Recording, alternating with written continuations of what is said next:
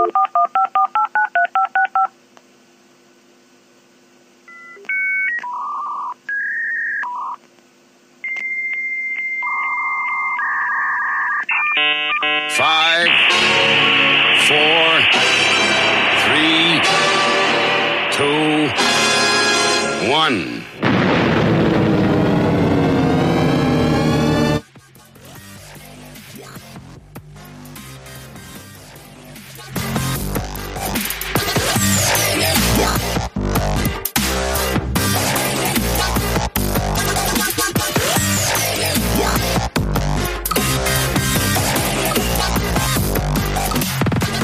Okay, hello, willkommen, bienvenue, konnichiwa. It's time for the Army Inquisition yet again, episode 155 on Sunday, the 18th of November. I'm Amish Phil. Marmish Ben. I'm Irish Matt. the dwarf, the cripple, and the mother of madness. And we've got a couple of um, very special guests in tonight. Oh, what's that sound? Can you hear that? No, It's October. It's a happier place to be.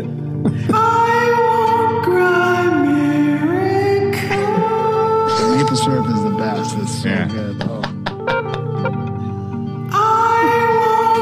Oh, this bit. Just be present with me and love me.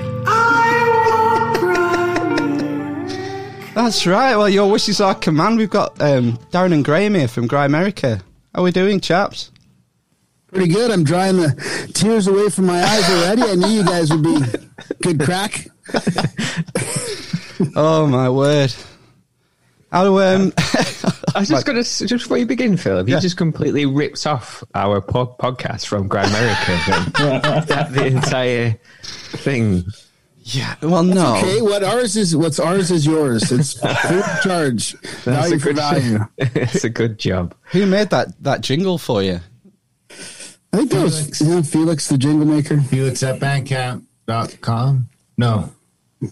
Bandcamp.com slash. We should know this. Yeah, it's probably it's in our show notes. It's in the show. Actually, he just sent me a new uh, song last night. I think Good. you'll get a kick out of it. Yeah.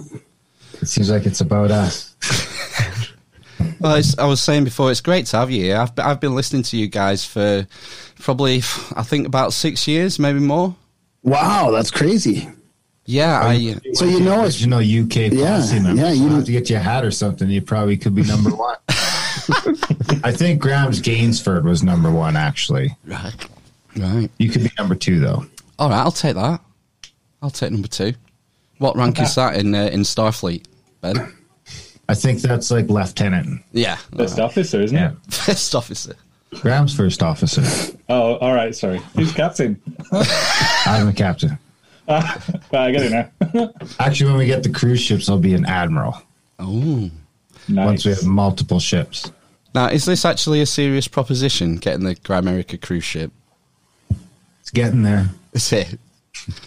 That's The how. love boat, the love boat style. Did you can ever watch it that, Dan? want. Uh, no, the Love Boat was before my time. I didn't see much Love Boats. And you guys watch the love boat? No, No, No. Was it soft porny? no, it wasn't. It was No. real cheesy. It's a motorboat. if we did have a cruise ship, though, we could come get you guys. Yeah, I mean, I think we do need bailing out over here because things are really turning a bit pear shaped. Can you swim 150 miles? That's how far off coast you can get. How far is it across the channel? It's There we 20. go. Because they, they've done that. They've swam the channel before. Not you guys, but Yeah, is it, it's about 23 nothing- miles, I think. 23 miles. Yeah, that's a lot. Is there any international water in the channel? I thought, didn't we look this up a while ago and you got to be like 150 miles offshore? No, I think it's 20 miles. I thought Oh, 22 20? miles or something. Yeah, I mean, you might you might be able to swim it. I They probably did it just past the swim limit. You know, just like how far could a human swim? We'll just make it a couple miles past that. didn't uh, Dave McAfee do something like that? Go out into international waters? John McAfee? Don't, John McAfee. sorry. nice brother. He's in jail now. Has he He's actually? arrested. He got arrested in Spain or some shit. Yeah, they're trying to extradite him to the U.S. now for tax evasion. Oh man, That's how they always get him, isn't it? That's how they get you. Yeah. Fuck. That's the thing about the U.S. You got it's got a super powerful state. Like they'll come get your ass anywhere. I feel like Canada, if, if you got out of the country, they're just like, That's the uh, the IRS, I guess, is it? yeah. I think there's like more. There's like ten times as many people working for the IRS as there is for like the entire Canadian government. We're the we're the uh, the opposite. Our inland, what is it? Is it Her Majesty's Revenue and Customs? Revenue and Customs now. Yeah, Yeah, they, they're usually the first public sector place to get culled, aren't they? When things when there's a downturn. You guys must have a pretty powerful state, I guess, right? You guys sort of invented it. Good question. I don't know. What do you think? um, well, yeah, I'd say so. Like the National Health Service and things like that, and benefit system and all the rest of it. I'd say welfare, that kind of side of things. There's Quite a- socialist, aren't we? There's a phrase um, called state capacity, and it refers to the, the sort of the ability of the state to get things done. And when it comes to the UK and most European countries, we've sort of uh, over the last 50 years we've lost a lot of our state capacity because it's been outsourced to the EU. Um, but countries with really high state capacity are countries like Australia. They uh, they're Yeah, really you see what happens when you have real good state capacity? You get real good at locking motherfuckers in their houses and arresting them for leaving. yeah couldn't This agree is the more. problem. Couldn't agree more. This is the thing, the newfound like hope I've found in Canada is the state when you really take a close look at it is super weak. Hmm. And I feel like, you know, if you if it's just you and a couple of people, you're still in all kinds of trouble. But if you could get, you know, a half a legion or so, you might be able to negotiate. How how do your gun laws compare to the US? they're a little they're while they're quite a bit stricter we don't do handguns here you got to get a restricted license to get a handgun once you get a restricted license now you've given the rcmp sort of they can show up at your house and search the place without a warrant and it opens up all sort of weird things if you want to transport a handgun you got to call the firearms office and tell them you're doing it Like even if you're going to the range. you can't bring a handgun anywhere but the range in Canada. So you can't. I can't be in the bush when I'm out in the bush with my rifles. I couldn't have a, even if I did have a handgun, I couldn't have it with me. The only time you can have a handgun with you is back and forth the range. But as far as like long rifles and stuff like that, there's pretty easily accessible. You do a one day course, sign up for the thing, uh, get your your possession acquisition license. It's a one or two day course and pay sixty bucks, and then that just kind of puts you on the database that is mainly uh so if you got they kind of run your name once you're in that database they'd run your name uh, every other day or every day to see if you've had any assault charges or anything like that and if anything like that starts coming up they'd probably come and pay you a visit. And i know if you've got like an ex-spouse or something like that anytime you renew your license they like email them and let you know hey by the way your ex still has guns I but guess other than that, I mean, once you do that, it's kind of open season. Like once you've got your gun license, I could go, I could go buy a dozen guns today if I wanted. But could you could you carry them around with you? Like you can't you, You can can't carry- You still it has to be. I can carry my rifle has to be stored in a safe or with a trigger lock on it. But when I'm out and about, unless I'm in a wildlife corridor, it doesn't have to be cased. In hunting season in the dark at night, probably you want to have it cased or trigger locked so you don't get nailed for poaching or something like that. But other than that, if I'm within, if I've got the gun in my sight, it doesn't have to be locked. So I mean, technically, I think I could like you could walk around downtown with a rifle on your shoulder you'd probably get all sorts of attention, but I think and the, That's kind, that's kind of what I was getting the at. bylaws might get you, but like The local bylaws, local like city or bylaws could provi- get you. But like once I'm outside the city, I can walk around with the gun. The only thing is, if it's in my truck, it can't be loaded. Once I get out of the truck, it it can be loaded. wow. And I've got like unlimited access to ammo. I can buy guns secondhand. I like to buy my guns secondhand. A gun kind of never loses value. And I just like we we don't have a gun registry here. It's completely voluntary, so not a lot of people are doing it. But um, you do still like when I if you go buy a gun from Canadian Tire, or Cabela's, or something like that, you're filling out paperwork. So there's not technically a registry. The I don't say the government would know you had that gun per se, but it's still a bit of a paper trail. Whereas you, if you buy them, I like to buy my guns used just because then it's just, you know, most of the guns I've got, nobody knows I've got but me. Is there any um, restrictions like I I know in in south of your border they're pushing to have sort of checks done for people who maybe have mental health issues or a history of mental health? Is there Yeah, if you have like, so if you have an assault charge or anything like that or anything, I don't know, but I'm sure they have because I know a friend of mine had an old assault charge, and for him to get approved to get his gun license, he had to go see a shrink a couple of times and go through a program, and they really evaluated to make sure. I mean, my in my opinion, the gun laws in Canada work pretty well. Some people might not like them. Like them. I don't agree with the the ban lists that are coming out now. I'm exempt from them because I'm an Indian, but I don't agree with restricting it any further. I think we've got a system that works pretty well in Canada. It's something like 95% of or more of gun violence in Canada, which is minimal already, is uh, with illegal firearms. So Yeah. legal firearms aren't don't seem to be causing any problems. Even our mass shooting we had uh, was that this year? It wasn't wasn't real, was it? Well, if it was real, it was done with illegal guns. With illegal? Illegal guns smuggled into the country from the states. Yes. You said that that- seems quite sensible set of rules. I mean, compared to I- what you hear about coming out of the states. I'm a pretty big.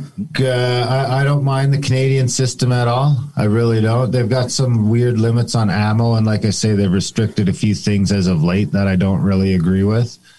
But I don't mind a bit of a background check. But that at the same time, I don't know. I mean, maybe maybe if the government has access to guns, the people should too, because we might be heading into a super super scary time. Yeah, give it another six right now, months when the great I've reset is never been upon you. fucking happier to have a gun safe upstairs with some guns and some ammo in it. Like I'm not worried about food supply. I'm not worried about security to a certain extent. You just it's a way different feeling just having that in in your closet. You know what I mean? It's just I don't know. You can't really put a word on on just that tool. You know what I mean? It would kind of be like having a furnace in some ways. You know, if it gets cold, it's all right. I got this. Like, I guess in today's world, we're kind of worried about that even a little bit. So it'd be nice. Like, it'd be nice to have a house with a wood stove these days. If you had a wood stove in your basement, that's just a little a security blanket, sort of. You know what I mean? Are the I feel like the gun's the same thing. It's a pretty important tool to have for for a couple of reasons. One is eating, one is two is security, and three is, you know, I don't think that the government should be the only person with guns. It seems like if everybody's got some some guns, then people are more likely to be treated fairly and with respect. Adam Curry often says that a, a well-armed citizenry, uh, citizenry is a polite citizenry. Or worse that And effect. Texas is one of the most polite places I've ever been. Are there pretty um, strict rules if you do break the gun laws? You know, like if you are caught carrying a handgun when you shouldn't be. Uh, I don't know exactly, but yeah, you'd be. I don't think there's trouble. strict laws for anything here, really. They're letting people out all the time You'd for. lose access to your firearms for sure. You'd be done. You'd be done. Now, if you got caught with a handgun that you weren't supposed to have, then you would not have access to any legal guns anymore. Yeah.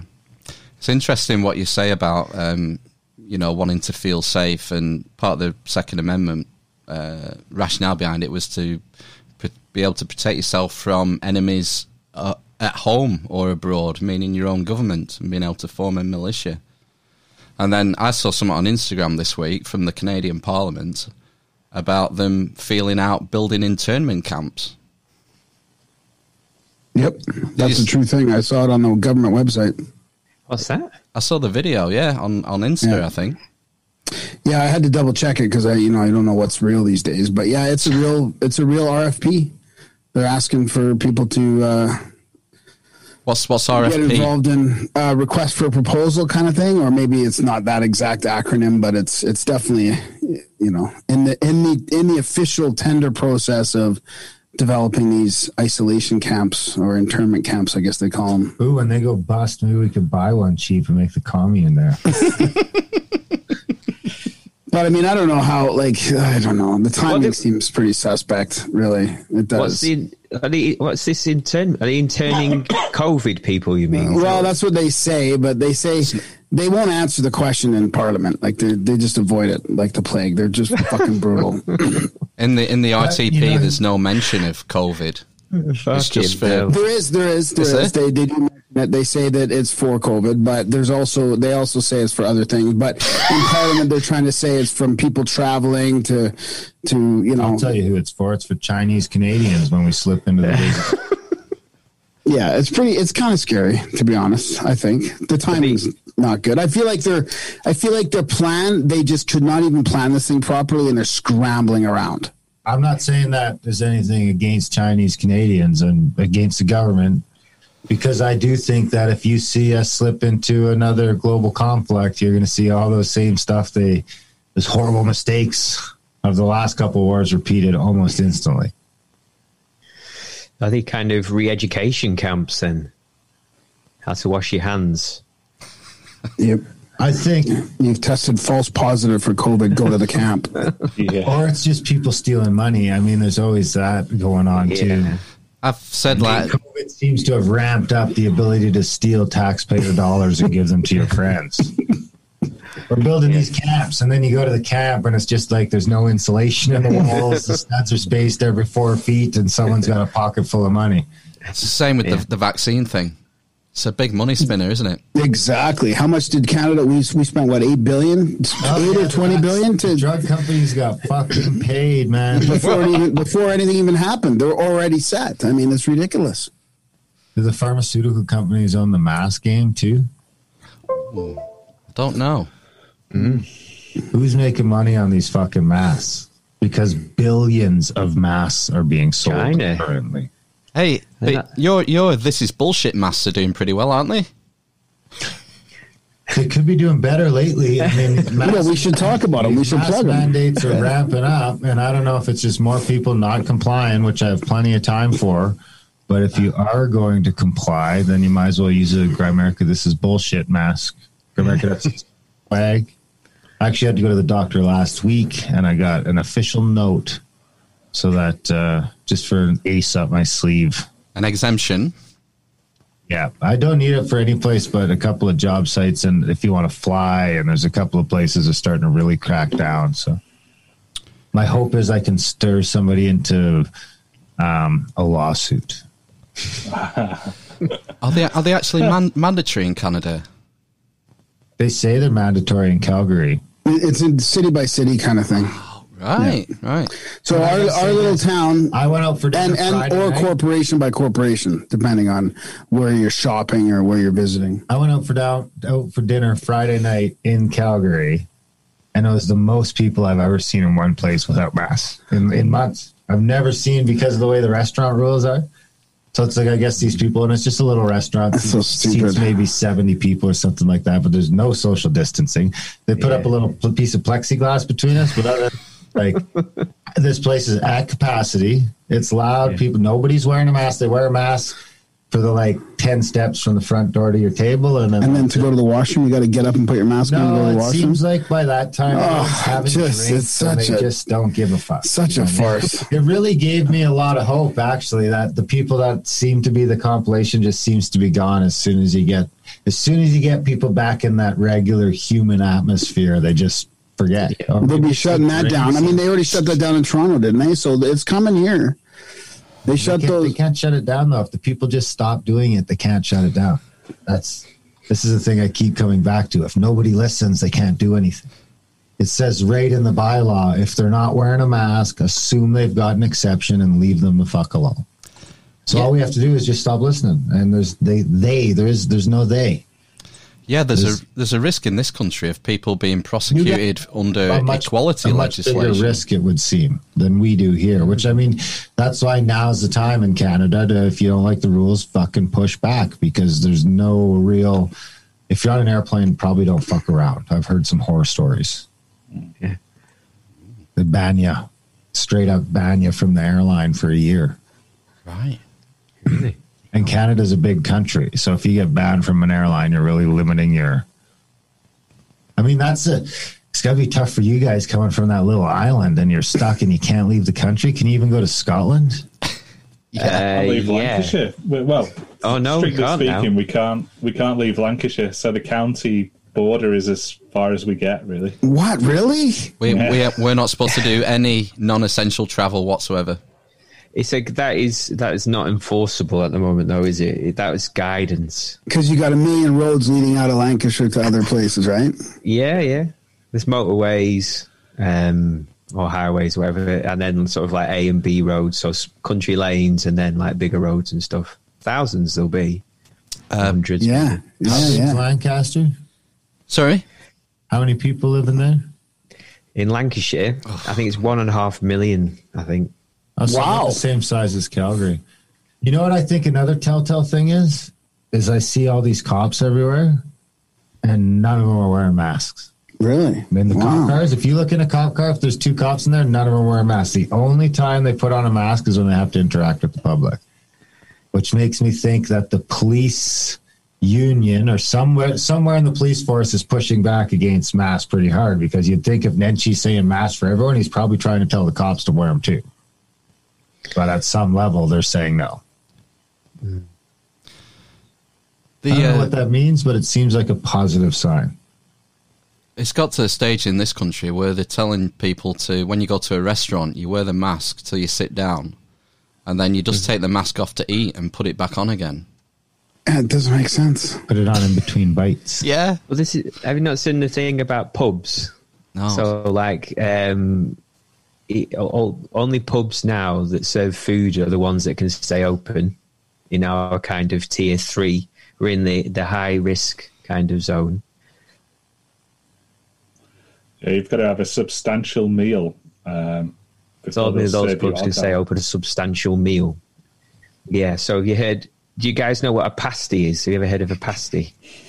Cornish pasty? like a pastry? Yeah, yeah. Uh, Yeah, a pasty. Yeah. yeah, my mom So used to make them. A pasty is not. A, That's Oh, not right, so that is substantial not- enough. That's not a substantial.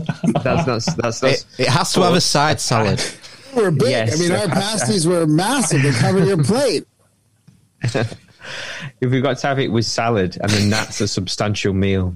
The Oh actual, God, the actual that's fucking, fucking- the fucking That's what it's health minister. Yeah, the fucking health Yeah. minister had to come out and say, no, it has to have a side salad with it. It's just a fucking joke, isn't it? Fuck, we're a laughing stock. Imagine, imagine if you, you get busted. That's a bit of That's a I pasty. gotta say, I mean, and I don't mean that in a in a derogatory way, but it just like you guys in Australia seem to just be like leading the way. Some of the headlines I see come out of those two countries, just I just like wow, you know, and it's it kind of I'm in a in a in a selfish way. It kind of it's like at least I'm not those guys. At least I'm not forming a support bubble. we've we've been playing clips from um, from the state of Victoria in Australia. Yeah. I mean, there was one guy where the, the chief of police is doing this press conference, and he's talking about having to smash people's car windows and drag them out of the car Because they're not wearing. Because they're, they're not wearing a masks. mask. They're not wearing a mask, or they're trying to get out of the state, try to move from one state to another.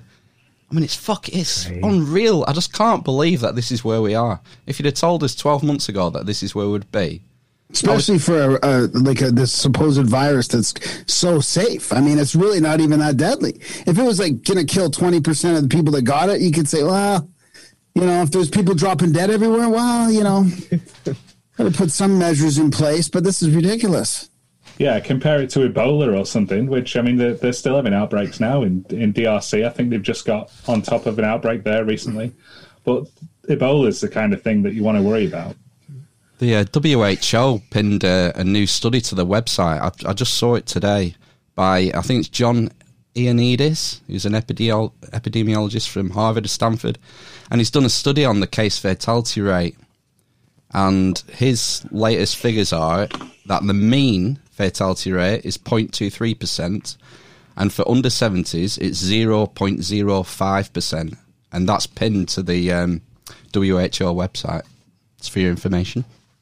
See, I think people get confused with the percentages, the point zero something percent, right? It doesn't sound like it's small amount, but it's very, very small, right? A Yeah. percent is only one of a hundred. So point zero, if there's two zeros, then it's one in 10,000, right? Yep. No, it's, I think it, the, people just don't understand. They don't want to even look at that stuff. They don't even care. And I got a note from a, from one of our listeners, an exceptional. You want me to read it? It's uh, from, from the Don't doctor. say his name. Is no. that the guy that specifically said don't say Yeah, his I won't say his name. this is to certify that Mr. Blah blah blah suffers from multiple chronic underlying health conditions.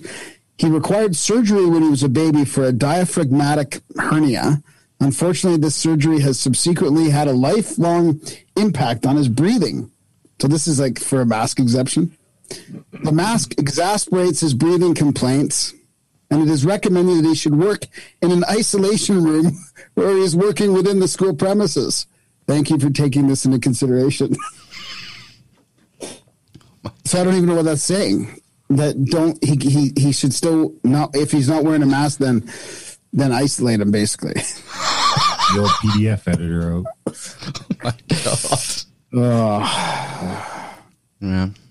Yeah, I think it's an important time not to follow the rules. You've um, you've been saying, Darren, on your show that you've been getting a bit of fatigue with the all the COVID talk. Oh yeah, yeah, it sucks. It's well, it's it's it's over six months now, isn't it? It's coming up. It's got to be close to that for sure. It's yeah, it's been too much. two weeks to flatten the curve. Two weeks to flatten the curve. Yeah, this will be over by Easter. That's what they told us. No trouble at all. yeah, I'm sick of the COVID. Pretty sick of it. I mean, I've dug my heels in on a few things, and we'll see how the winter goes. I listened to your last uh, show with Pam Popper, which was very good. Yeah, she's great. There's uh, another guy on YouTube. Have you heard of? He's got a bit of a funny name. It's called Bhattacharya. Bhattacharya. no, it's called Ivor Cummings. He's a, the real name. it is. It's called Ivor Cummings. He has a podcast and uh, a YouTube channel, but he's an Irish guy and he's doing very similar to what Pam Pop is doing. He's going through all the numbers and, and breaking them down and filling people in. So I'd recommend it. You know, if you were, uh, you know, if you like Pam Popper, I'm sure you'd like Ivor Cummings. Ivor, Ivor. Ivor, yeah, Cummings. Okay, I, Ivor Cummings. Okay, yeah, I'll check it out. Yeah, Oh, man. Oh, very good. yeah. Um, I, I don't know. You you guys are no agenda listeners, aren't you? Or are you I- a man I am, yeah. overboard? Darren, Darren's overboard, but I'm I'm I'm uh, still going. Yep. Have you heard Adam talking about podcasting 2.0? Yeah, a little bit. Have you got any sort of inside knowledge, or what do you think? I, I don't. I was just thinking about that today because I heard him talking about um, Megyn Kelly's podcast and how he's going to focus on a solution for her. yeah, he's been sort of teasing something the last few weeks, and uh, Yeah. I just uh, I was just wondering maybe if you'd heard anything. Anything but come on the fucking Grimerica show, I guess. Well, we got to ask him. I mean, we haven't asked him in I've so asked long. him several times. Oh, have you on lately or Yeah, on Twitter? Yeah. yeah. Sent him some emails. On tw- oh, really? No really? response. Really? Did you give him a bunch of days? Just And- offer any Friday, any Tuesday. Why don't you pick the day? You you guys hit me in the mouth because I heard JCD on, on your podcast. oh, yeah. Yeah. I still recommend the show like It's- crazy. It's important. They've been doing really good deconstruction of the news. You know, it's been an important. And during this time, it's interesting how how many people have have uh, started listening to them and supporting them, and and it's been an important part of this. You know, deconstructing this whole narrative, and to see a bunch of people that are along our way of thinking with it too, and you know, just seeing through the nonsense. So Yeah, uh, yeah. I mean, you guys and No Agenda and OBDM and, and other guys have been a big influence on me when it comes to podcasting. And uh, I think it's important Sorry. to have, you know, these sources of alternative media. It Yep. used to be uh, Guerrilla News Network back in the day, GNN. Yeah. Uh, I remember that from way, way long ago. It was probably late 90s, pre podcasting, I would say. Or in Blog, blog very talk radio, blog talk radio. No, it was like a, it was a YouTube channel, I think. Um, it's probably around the same time as Infowars started, I guess. but uh, yeah, GNN was. Chemicals uh, in the water that turn the friggin' frogs gay. That's the guy. Uh, yeah, Guerrilla News Network, and then it, it disappeared when all the podcasts came in because there's so many, so many alternate kind of sources for that kind of thing. But yeah, I guess it's been uh, it's been going on a while. This kind of alternate media in various guises, and, and it's really blown up with the advent of, of podcasting, which is which is good, I suppose. But then it, it does dilute everything um, just a little bit. Saturated. Well, maybe, yeah. Especially like with BBC Sounds getting in on the action. Like everyone's granddad's got a podcast now. Do you guys get to leave the house for work or anything then, or are you guys just like stuck at home? I'm I'm Um, at home full time now. This Yeah, room that's, is that's been is a choice, though, isn't it? That's what your Yeah. business has chosen to do, isn't it? They sold the office, so All all businesses are encouraged to get the staff to work from home. To sell the office Yeah. cheap? there's no Yeah. yeah. no point paying rent or a mortgage on a building you're not you're not using, I suppose. And But I work in, in the health service, so I work. I um, they've stopped us from seeing people face to face, basically, for what I do. Do you uh, like working from home better? Like, what are they? Well, how is it? Has has the? I mean, you guys are in a bit of a stricter situation than we are, but is there any like little positives from from Yeah. the from the COVID switch? I don't Hell have to yeah. drive to work, basically. just like take my kids to nursery and school, and then just come and sit in the front room and phone people all day. It's great. Netflix. Better, yeah. Netflix and chill. More time with the kids. More time with the kids, yeah, I would say so. And it's, it's not as stressed in the morning, like getting them all dressed and then having to rush to work and then get through traffic or whatever mm. to get there. So yeah, I'd say it's better, definitely. I work in construction, so working from home's not really an option for me. Mm. You could do, you could do like video tutorials, couldn't you? No, I don't think so. Robot. She could use a robot and remote control it to. There's no robot on earth that can do my job. I'm indispensable. Unless they stop building. Yeah. It raises an interesting point though, because it tends to be sort of the sort of more middle class areas of society who, who have the luxury of being able to work from home, whereas it's the tends to be the lower classes who have to go out when everyone else is hmm. isolating, Like you, like you, Phil. like me, Yeah, scumbag, you- you scumbags set like me. stall out there a bit, Phil. Oh dear. One thing I wanted to ask you about was censorship. Because this is something that's sort of been on the rise, I, I, I think, particularly on social media during this crisis. You've, you've had some brushes with censorship, haven't you? A little bit. Our Instagram's getting throttled right now. Um, they've been sp- splashing uh, warnings on our, and they're not even real warnings. They're false on our posts about uh, what was it about again? COVID or uh, oh yeah, comparing it to the flu. They're using AI in their warnings now, which doesn't even work properly. They're they're they're flagging stuff that shouldn't even be flagged. Like they're they're not even describing it properly. It's disgusting. And our you- and our podcast got got shadow banned a little bit talking to Del Del Bigtree way back when a few uh quite a what was that last year maybe? 2019 Couple maybe? ago, maybe. a couple years ago maybe. And but other than that like we sort of fly under the radar. We're not really affected directly too much from censorship. I mean we're fairly you know we don't have to worry about ads or anything like that. We're not very easily cancelable I guess if the YouTube I guess if uh iTunes decided to fuck with us it would hurt. Yeah, But- maybe a bit, but I mean, I don't think a ton of people find the show by searching in iTunes at this point. I think we we're lucky enough to be at that kind of point where we've got enough listeners that you know, even if we're hosting our own RSS feed, if it comes to that, we've still got you know thousands of people that can help spread the word. I mean, I'm sure that's where most of our growth comes from now. Is Word of mouth? Other shows and, And- word yeah. of mouth. Yeah. I, I love how you've sort of built a community around the podcast. That's something we're trying to do. We're, we're only at baby steps, like, but I think it's really great what you've done. Yes, I think it's uh, partly value for value has done that. You know, it's it's not. Uh, there's a different feel from from our show or no and no agenda. Let's say compared to somebody who has uh, the second half of their show behind a paywall, or or uh, it's it's a little more of like a business kind of thing and not so much of a community. But it comes with you know it, it's a long, long like slow slow curve. I mean, we can't just quit our jobs or anything yet. You know. Value, It's not. Uh, we're Value- covering our costs, but that's about it. value for value being the, the theory that you know we don't we don't take adverts, Yeah. we don't put things behind paywalls. Um, but if you you know if you get some value from listening, then pay some of that forward to us. Yep. Yep. What's your main What's your main reason for going for the value for value method? That's a good question. I think we'd like the no agenda model. I mean, I always thought before that the donation, which is kind of like value for value, the donation model would be a really good way to go. Just ask for donations. Like there was, you know, like somebody like Stefan Molyneux who would do Freedomain where he did free books and all that, and he just survived on donations. I thought that was interesting because you don't have that corporate. Uh, but then when the no, no agenda guys kind of put it into practice for podcasting, we thought, well, you know, we don't have to uh, worry about you know corporate sponsors or ads or anything like that. You don't have to.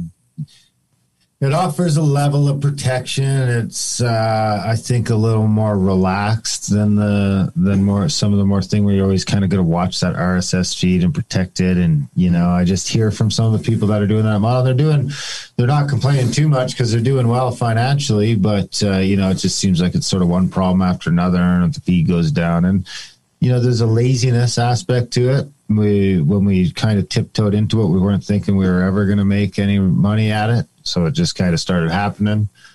Then we noticed the community and stuff like that, and um, yeah, I think it, it it does help out with some like. I think it it helps out with some like workarounds on copyright and stuff like that too when you're not selling something directly. Hmm. And and we started getting listeners involved with emails and sort of doing like this little intro before our interview.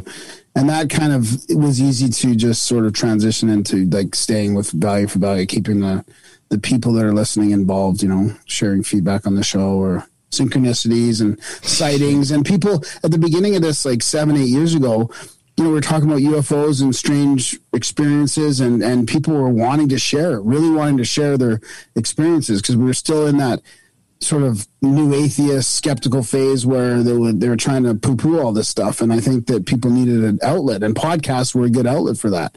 So I think that kind of helped us transition into value for value as well because we kind of were already getting people involved organically. I think um, integrity plays a big part in the, the value for value model. You know that you you're going to say what you think. Um, it reminds we had um, when did we have Malin on Malin Baker? It was about uh, two months ago, Months three months, ago, three yeah. months ago. One thirty nine, yeah. He's a he's a YouTuber, and funnily enough, he had a, a YouTube flame war with um, Tony Heller Oh wow! like a year or two ago, uh, and he's an English guy. And Is he the uh, potholer?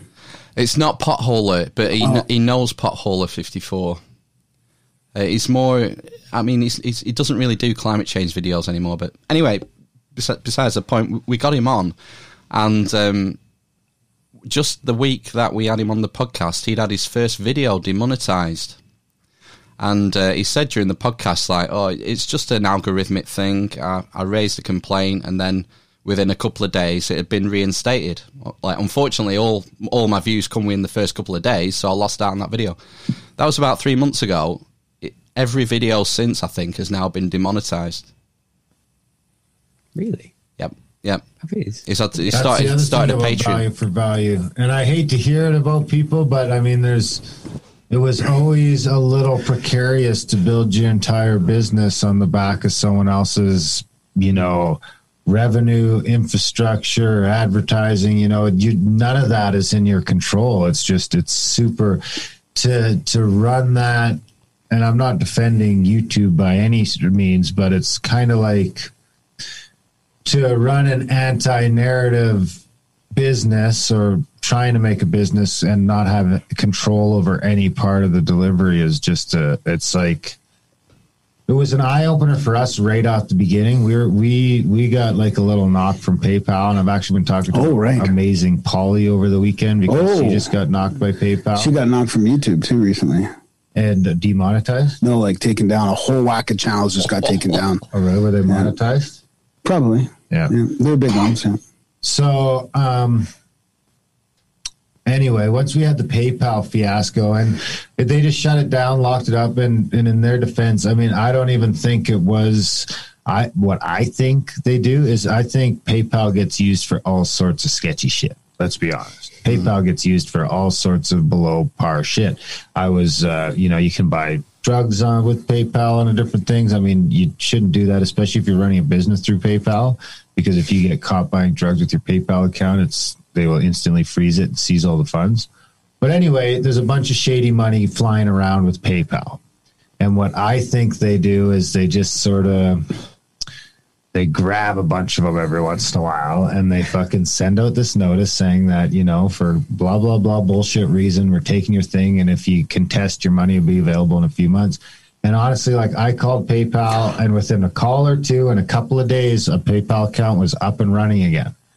And but what I think happens is if they do that to to a thousand accounts, like a hundred people or fifty people are just like, oh fuck, eh, pull out, make And they might have five or ten whatever. grand in their thing that they PayPal just keeps. Right? I Yeah. think it's a quick cash grab because I think it's a way to to uh, anyone who doesn't complain either has a reason or for whatever you know. I think it's a fucking cash grab because they're they don't have they're not subject to certain uh, laws and regulations, and it gives them the ability to do that. Because honestly, it was literally one phone call to PayPal, and our account was back on. And I'm hoping I reached out to Polly and let her know that that was our experience, and she was going to call them tomorrow. And I'm hoping it'll work out Well, that way for her. That's. I mean, I think that with us, it's at the lower level of of being in, intertwined and all that. But I think there is PayPal has shut down a bunch of people. They've taken them off. I mean, there's a risk when you get too big that they can just shut you off, whether it's Mastercard or PayPal. I mean, look at some of these guys that are anti-narrative and are much bigger. They, they're getting hosed by everybody. You can't be monetized on YouTube though. That's like the number one rule that I'm noticing so far is, and I'm sure there's examples of channels that aren't monetized getting hit. Yeah, but they're probably at fifty thousand subs at least, or hundred It seems like almost like to, to the people that I know that I've talked to that have got hit by YouTube, it's almost to a person that they've been monetized. And you know, in the back of my head, I'm just like, what are you thinking? What are you thinking? What are you thinking? I know, but the problem is the anti-narrative, like it just changes with the wind, right? It can be one thing or another, and they start eating themselves. I mean, eat like this guy that you you, you mentioned the example of who was in a fight with Tony Heller. To me, it almost seems like, well, is he sort of prop? Is he part of the mainstream narrative if he's against Tony Heller? It'd be interesting, but they're coming for them too. Like it depends on whatever. It depends on whatever the they subject. decide to to start uh, canceling. It's disgusting. He- I mean, especially with- 1984. Is it East Oh, Asia or Eurasia? Where and, and, and here and But if you're in bed taking money from the corporations, then I think you're just setting yourself up. Yeah, but now it's at now it's at a level that we couldn't have imagined six months ago. So let's say this Biden stuff that comes out is true, right? Which we know we've been hearing about this shit for years, so it's no shocker to us at all. And I'm talking about you guys too because you listen to No Agenda or whatever. And this stuff comes out, and they they start canceling, you know, whatever the president's press secretary's account, the the White House stuff. They start canceling. Um, This was Facebook and Twitter. Yeah, yeah, and uh, Facebook, Twitter, and what else? I mean, there's other. There's oh, so oh, well. Then there's that YouTube purge, which happened right afterwards as well, because people are talking about it.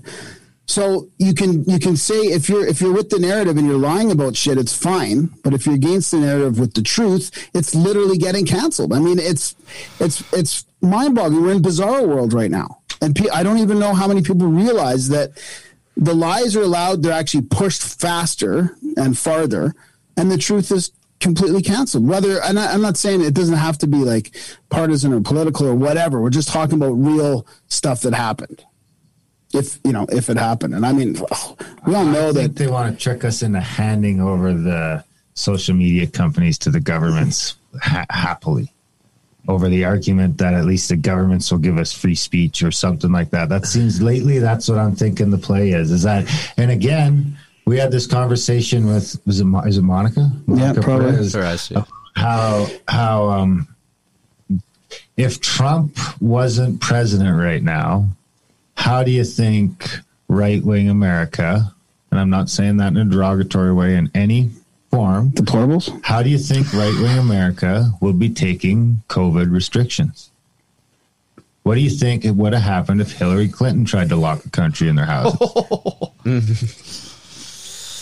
Yeah, that's a good point. So, and also, do you think that that the American right would let Joe Biden, or you know, it's just like Trump seems to have this handle on the right that he can do all the stuff that might have seemed crazy under any other president. People would be up in fucking arms, but he's got this way of selling it, or you know, the, and it's not just Well, him, no, no, the whole- it's he- the whole state and the whole facade of of, of manipulating us into thinking we're because I mean now we're going to get Facebook drug into the Senate hearings to see all about this these emails again. We're talking about fucking emails again, and um, I'm of the mind that there is no partisanship and it's all a fucking that's just for us and everything else is just the fucking fascist state running a game on us so that we can keep arguing about things while they do whatever the fuck they want in the in the background.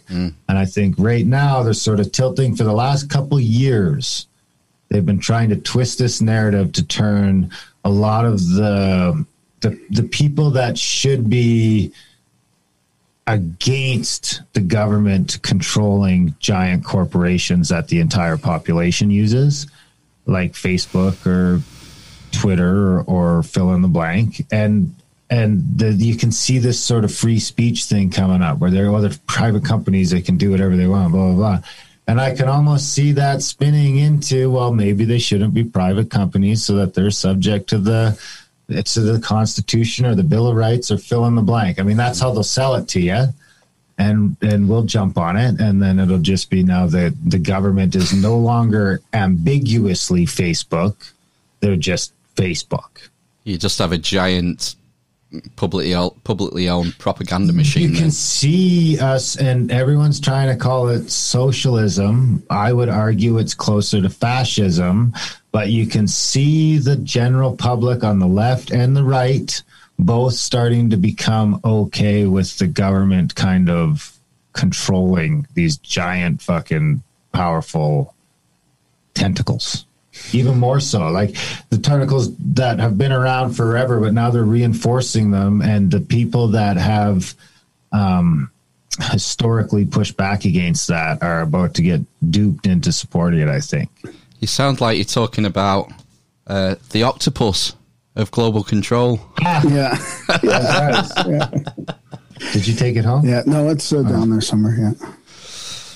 Yeah, yeah. And I, I'm not, I'm not uh, 100 percent with Darren on this. We have a different view. Like Trump doesn't have to sell this to to a lot of the right wing because he's out there at World Economic Forum in Davos actually saying that we are not going to participate in this globalist agenda. That we're going to fight, and I mean that could all be theater, but when it gets to that level and it sounds that genuine, I can't really necessarily just say, "Oh, that's all theater too." Like I, I just can't. I Oh. can't buy it. I still have a faint hope that you know that the Great Reset is not part of this Trump scheme. You know that, that that that Trump might push back. I mean, I, we'll have to see. Like honestly, in the, in the next month, what what happens. But I'm not necessarily with. I kind of understand what Darren. when the lockdowns are over because right-wing america will not let joe biden lock them in their houses i don't think any- Well, civil war. Then it's civil war. Then I mean, it's it's going to be gonna that. be so, because what's what's really interesting is is the the we talked about violence and guns and stuff before, and defending and and the the, the when we grew up, like I grew up thinking violence is bad. Physical violence, you can't punch somebody, you can't, you know, attack them because they're going to attack you back. They, they they are allowed to attack you back, or you're going to get, you know, busted for be, being physical with somebody. And right now in the states, they're just le- allowing all that to happen. I mean, you- the, the people that are getting in, in trouble from these bought, on, bought and paid for DAs and and uh, mayors and shit are they're, they're the ones that are defending the property. So there's a real discombobulation there, which you know, I, I mean, I can't see what that's just. A, it's it's a takeover of What was- of the freedom of the, the states. I mean, What was you know, the, that meme? getting- That meme was it fiery but mainly peaceful protests? Yeah, And the, the Most- city's on fire behind him. I mean, mostly peaceful, mostly peaceful, right? And they just let all those people out. They can do whatever they want now, violent wise, and But so it could still so be your whole mostly peaceful.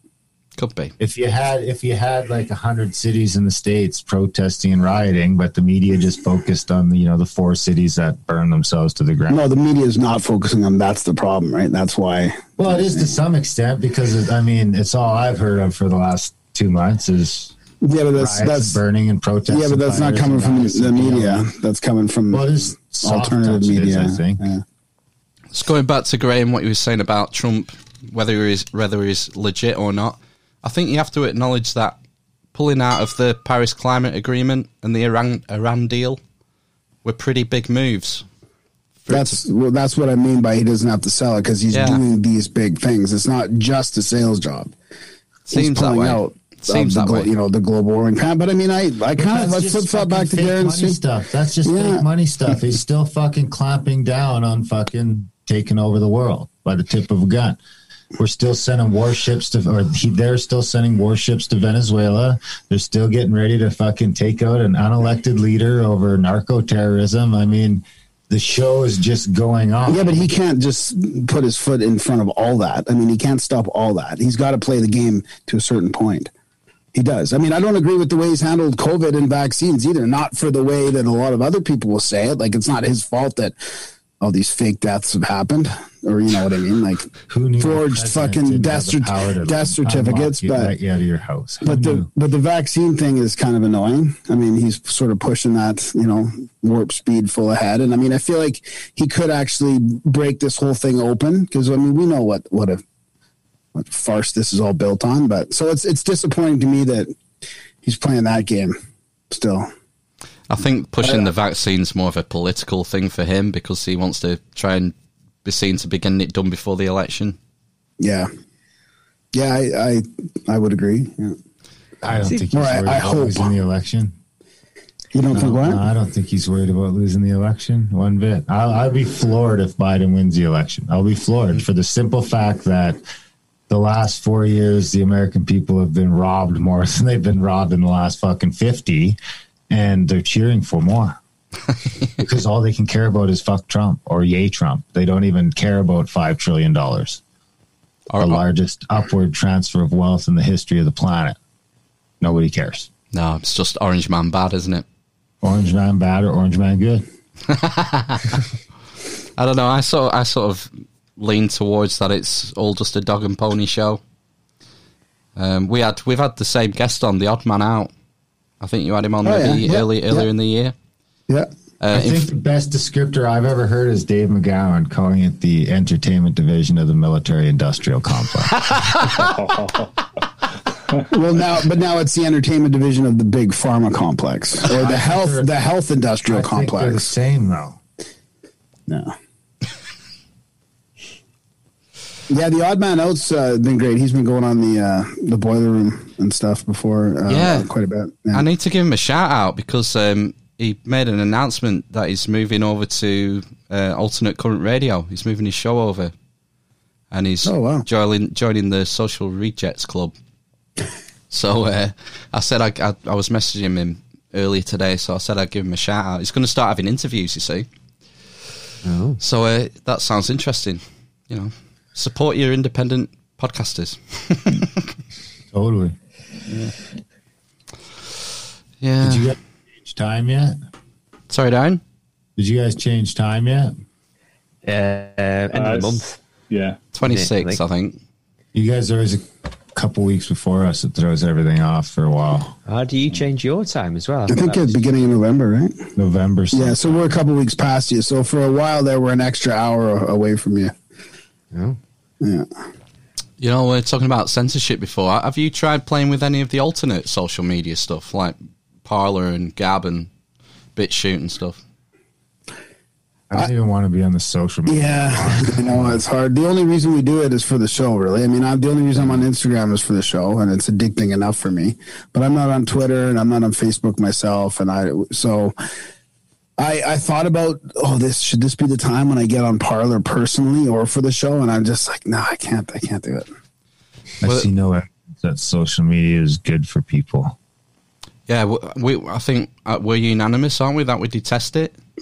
Yeah. Yes, yeah. We really don't like it. I, I, I'm totally with you, Darren. I think the the negative impacts, especially young girls in particular, like teenage girls, there are some real serious consequences to all this, and we're just sort of playing a big e- experiment in our population, unleashing these tools on the population without Yeah. really thinking about what the negative consequences could be.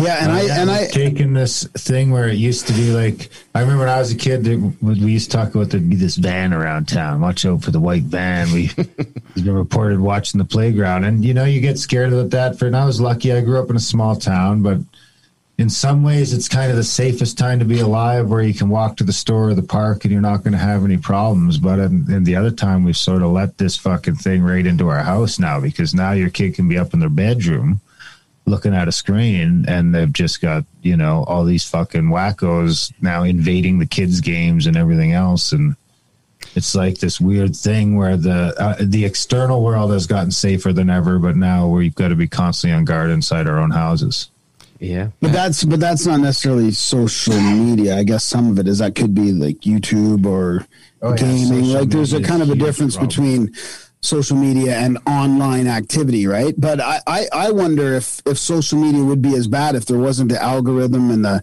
the corralling people in the in the bubbles and the, the if they if they didn't mess with it, would it be so bad? I mean, oh, maybe Oh, Yeah, no it was always bad I think. I don't think I don't think so. I, I, I attribute the the problem, the main problem with the actual the censorship part, the corralling, the algorithms, the trying to sell you the stuff. If we just had platforms to engage without being trying to, you know, I sell us that's low end problem, what you're explaining. I think the high end problem is con- comparing ourselves to other people's fake lives. Because nobody posts the day they came home and lost their job and drank three beer and wrecked their house because they're having a bad day. They just post, you know, the selfie with the perfectly done hair and the filters and everything else. And especially what you were talking about with the young girls, I think this is a huge problem. They're, nothing they look at on the internet is real, and they're comparing themselves to this these oh just fake fake fake fake filters 45 second beep beep beep beep next next next next and uh where you we've taken the television problem i used to used to see these pretty people on television that you could were cooler than you and better looking than you and you wish you could be like and now it's like your next door neighbor. it's your ne- it's everybody in your life is better than you because you don't hear about unless they're a close friend who's telling you about their problems and their shortcomings and their failings. I mean, we've all got this this this sort of naive idea that everyone else's life is going great but ours and you know the grass is greener on the other side and I think social media has done a really really really good job of exasperating that because if Graham's having a bad day and we're hanging out together, you know, within a half an hour, 45 minutes, I'm going to figure out Graham's a little off. But if I'm just looking at his Facebook page, you know, Graham might be way the fuck off by the time anybody notices. Hmm. Yeah, it paints a false picture of reality for people, and then people see other people's lives, their perfect lives, and then they feel inadequate, and it causes all sorts of hmm. problems for people. I think, especially for, like you said, young girls. Yeah, well, my brother used to be a teacher, and he said that the online bullying it always happened in the early hours of the morning when these girls are on on the devices. Like and- when they get up, you mean, or No, like two, two, three o'clock in the morning. oh my god, the thing, you know, it's become the alarm clock, hasn't it? It, it never leaves your side. And these That's girls it. have the phones by the bed at night, and that's when it all happens in the early hours of the morning. But And the other thing as well is it's the um, it's the type of bullying. So what was who's that guy on Rogan? Jonathan Haidt.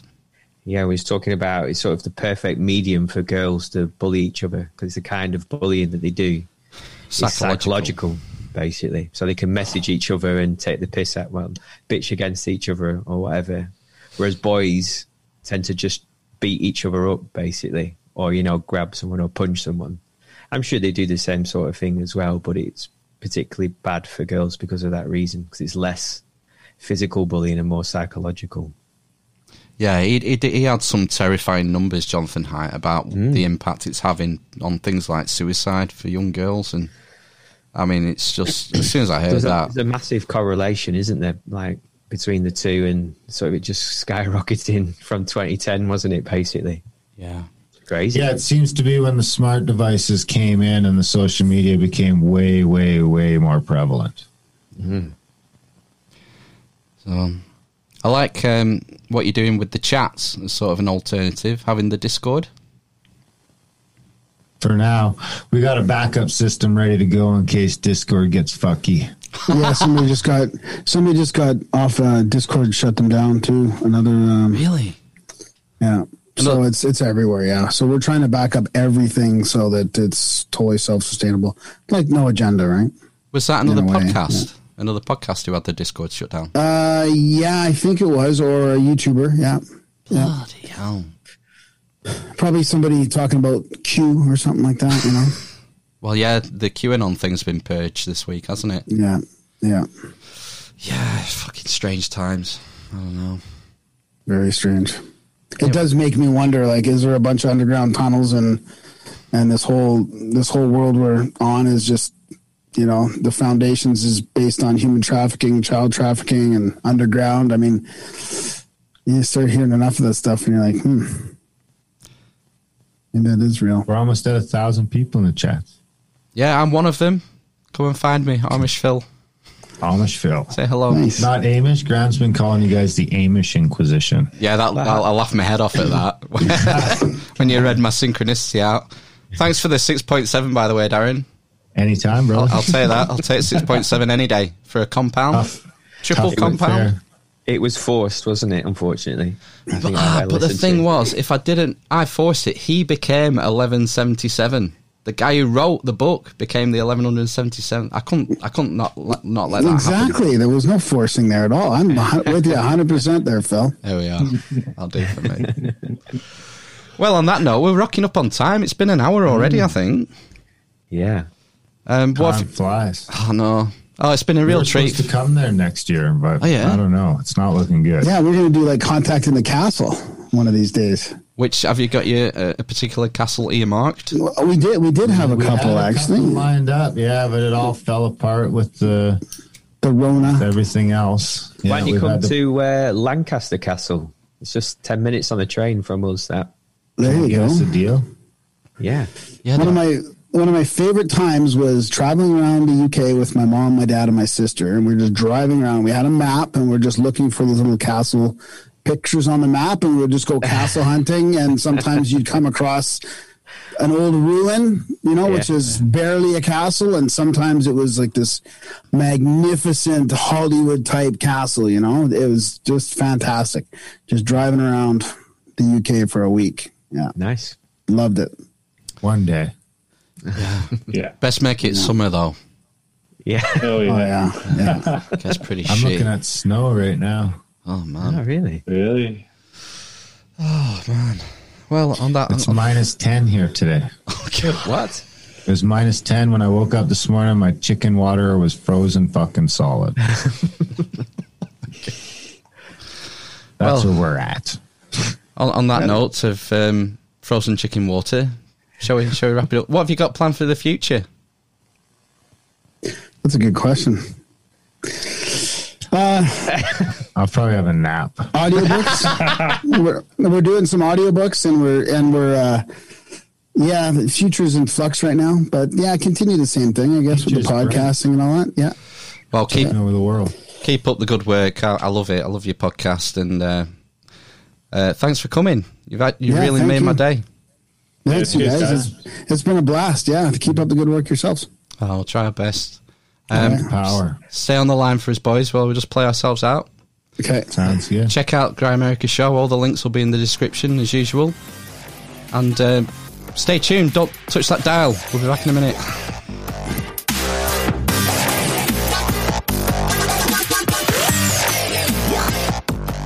Okay, we're back. The dwarf, the cripple, and the mother of madness. That was our chat with Darren and Graham from Grimerica. The nicest guys in podcasting. Yeah. Yeah, It's certainly nice for coming on our podcast, aren't they? Yeah. absolutely. Yeah, it was great. I really enjoyed that. I'm sure a lot. I think a lot of people listening already probably listen to Grimerica. Probably because we're just as good. I think there's a lot of crossover. um, fucking hell, right? Yeah, all the links will be in the show notes, so check it out. And come and hit me up in the chats if you're in the Grimerica chats. Find me, Amish Phil. What do the kids say? Slip me a DM. Oh, do they? I don't think they say slip me a D. It's called sliding into your DMs. Oh. if you're, if you're Oh, trying, if you're trying to um, have relations with someone. I genuinely thought that was something to do with Dr. Mines. And this is the first time I've made the connection with direct messages. That's how old I am, folks. Are you being serious? Yeah, genuinely serious. Slide into my Idiot. DMs. All right, okay. Doc Martens. Yeah, Oh my god! my boots. Fuck's sake! Housekeeping. Housekeeping. Housekeeping. Right, how do you become a producer of the Armis Ben. Inquisition? Throw No, us- no. Fuck's sake! iTunes reviews we want, don't we? throw us an iTunes review. I was going to say. Cough up- Actually, Cough up an iTunes review. follow us on Instagram. Follow us on. Uh, subscribe to us on YouTube if you want to see how the sausage is made. Send messages. Yeah, send us messages. Send us links. Uh, news Material. stories. That's how. That's the best way. Well, the second best way of becoming a producer. Sending us material, clips, news articles, Yes. videos. We love it. anything. anything, you know, anything you want to spend your time on doing. Yeah. That would be Yeah. a benefit to us. Email. Just a picture. Yeah. Yeah. Email us at the Armis Inquisition at gmail.com. Uh, what's the Yep. number one way of becoming a producer? Give us some effing money. Cough up a coin in the style of Andrew Shakin. Toss a coin to your witcher, O Valley of Plenty. O Valley I think you're hitting hitting the point, Phil. That uh, Coin to your witcher, O Valley of it really bothers me This uh, one. because I, I believe I, I have an issue in this respect. It's the little, the little uh, mouth vom gets me every time. so yeah, um, oh, birthday shout! There's only one birthday shout this week, and it's to Amish Matt for tomorrow. Yeah, thanks. He is. Twenty-one again. Yeah. You're having to work as well. Uh, yeah, just didn't take the didn't take the day off. Don't take my. Do you take your birthday off? No, no, it's just another day, another number to me. Yeah. It's just another day. I imagine I'll be getting up with the children in the morning. So My missus is in, gets in a strop if she can't have the whole week off. what? Yeah, lunatic. I've hmm. got my book. It's my first book. My first birthday book. A birthday book. Oh, what's that? Adventures. Adventures in the Anthropocene. Yeah. Who- Who's that by? Uh, Gaia Vince. Gaia. His name's Gaia, and he's wrote, wrote a book about Earth. You're assuming the gender. Uh, okay, sorry. And is a girl's name, I think. That sounds interesting. What else are you getting for your birthday? Um, I accidentally subscribed to the Athletic again this year, so that's the main present. That costs sixty quid, and they're advertising it for twelve pounds. So that was a bit of a kick in the balls. and it appears my mum has bought me a book as well. I've not seen what that one is yet. Excellent. thus concludes the birthday shout outs. Yes. Thank you. Uh, we better thank our producers for episode 155, haven't we? Yeah. Uh, we have Night Ninja, Gav Scott, Diogenes of Sinope, Amy the Artist, Giz Bain, Tamburista 2020, and Raymond Jet Squad. You are, Oh, so. Raymond Jet Squad. you're so amazing in your love. They are. Yeah.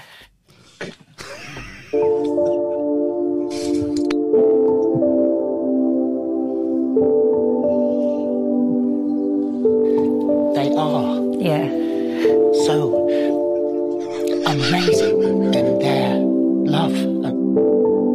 been coming to terms with the fact that I'm a Marxist. I'm literally a communist.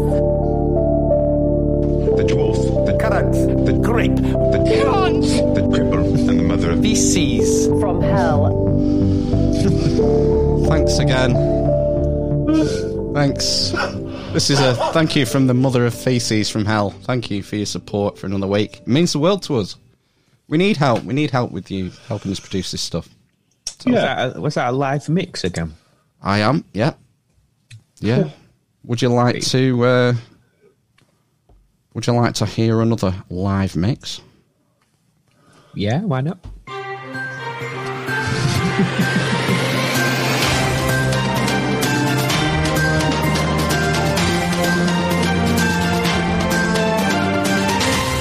COVID 19 news. Dr. Jayanta Bhattacharya. More lives this year than any other year for the past hundred years.